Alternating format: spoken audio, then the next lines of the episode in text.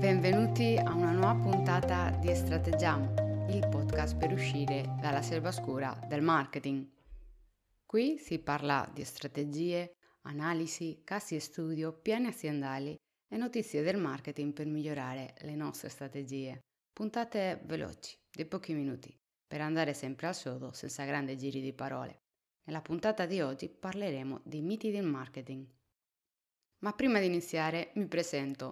Sono Veronica Ramos, una consulente strategica e specialista in marketing digitale, marketing strategico e marketing culturale. Il mio accento spagnolo è l'effetto audio 100% originale di questo podcast. Se volete conoscermi meglio, vi invito a visitare il mio sito ramosveronica.com. E iniziamo con la nostra puntata di oggi. Ho deciso di dedicare questa puntata ad alcuni miti del marketing. Vedremo insieme se sono veri o meno, oppure se si trovano a metà strada.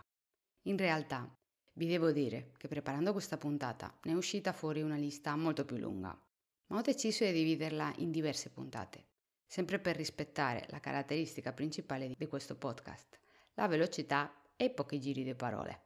Per questo motivo, per questa puntata, ho scelto due dei moiti quindi se vi interessa questo argomento, non dimenticatevi di seguire le puntate del podcast perché arriveranno molti altri e insieme sveleremo le leggende dietro questi miti. Il primo mito di cui vi voglio parlare è quello delle generazioni come segmenti di marketing. Parliamo spesso di generazione millennial, generazione Z o generazione boomer. Queste generazioni sono spesso considerate come gruppi omogenei, ma la realtà è molto diversa Dentro una generazione troviamo uomini e donne, singoli e sposati, studenti e lavoratori, freelance e imprenditori.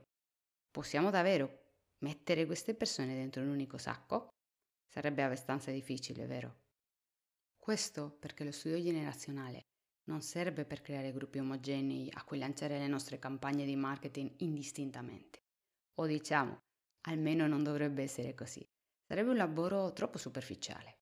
Quindi lo studio delle generazioni ci serve per avere un'idea dei valori, principi e idee che le persone di quei gruppi possono condividere e che le differenziano dagli altri, così da poter studiare meglio la personalità delle persone a cui vogliamo rivolgerci. Quindi lo studio delle generazioni assolutamente sì, ma da solo non basta.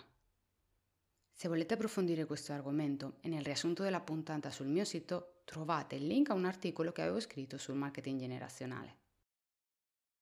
E passiamo al secondo mito. Dobbiamo stare su tutti i social, soprattutto se sono di moda. Spesso pare che sia indispensabile lavorare su ogni social, perché su ogni social c'è gente.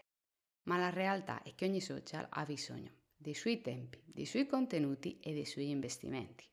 E alla maggior parte delle piccole e medie realtà o professionisti o non, o non interessa stare su tutti, oppure non hanno abbastanza tempo per stare ovunque. E alla fine, questa è la parte più importante, dobbiamo essere lì dove riusciamo ad avere i nostri risultati e a comunicare e creare un dialogo. Quindi vediamo che questi due miti nascondono pillole di verità. È vero che lo studio delle generazioni è molto importante, ma una persona non può essere definita dalla sua generazione. Dall'altra parte, i social sono importanti per molti piani di marketing, ma questo non significa che dobbiamo avere canali aperti e funzionanti in ogni social. Dobbiamo creare il nostro piano e scegliere i nostri canali. Mi raccomando, vi aspetto nelle prossime puntate sui miti del marketing, così da portare un po' di chiarezza sul mondo del marketing e la comunicazione. E fin qui la puntata di oggi. Ci ascoltiamo la prossima settimana con una nuova puntata e ogni mese con un video nuovo di in brevi sul canale YouTube. E se avete dubbi o domande sulle puntate, potete scrivermi nella chat che trovate sul mio sito ramosveronica.com. Mi raccomando, ci ascoltiamo nella prossima puntata. Hasta pronto!